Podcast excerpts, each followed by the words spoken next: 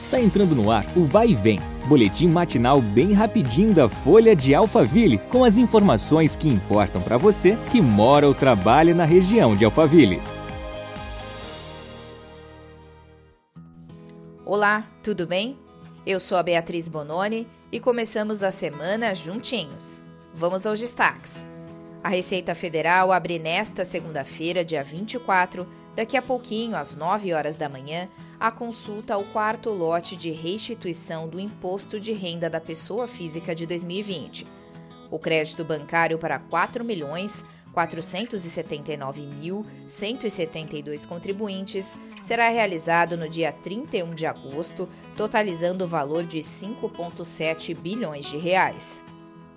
Desse total, mais de 248 milhões de reais referem-se ao quantitativo de contribuintes que têm prioridade legal.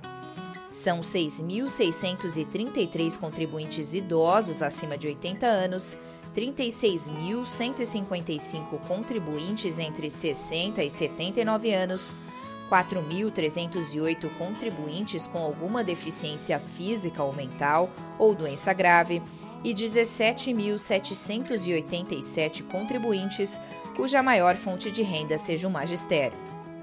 Foram contemplados ainda 4.414.289 contribuintes não prioritários que entregaram a declaração até o dia 19 de junho de 2020. Para saber se teve a declaração liberada, o contribuinte deverá acessar a página da Receita Federal na internet receita.economia.gov.br. Nesse mês, a Secretaria de Assistência e Desenvolvimento Social e o Fundo Social de Solidariedade Estrela Guia de Barueri receberam diferentes doações de empresas parceiras para ajudar famílias em situação de vulnerabilidade por conta da pandemia da Covid-19. A CCR Via Oeste doou 1.500 máscaras de tecido e a New Magic mais de 10 mil máscaras descartáveis.